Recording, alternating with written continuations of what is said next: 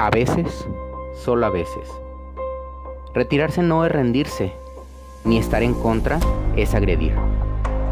Cambiar no es hipocresía y derrumbar no es destruir. Estar a solas no es apartarse y el silencio no es tener nada que decir. Quedarse quieto no es por pereza, ni cobardía es sobrevivir. Sumergirse no es ahogarse, ni tampoco retrocedes para huir. No se desciende trastabillando, ni el cielo ganas por bien sufrir. Y las condenas no son eternas, ni por perdones vas a morir.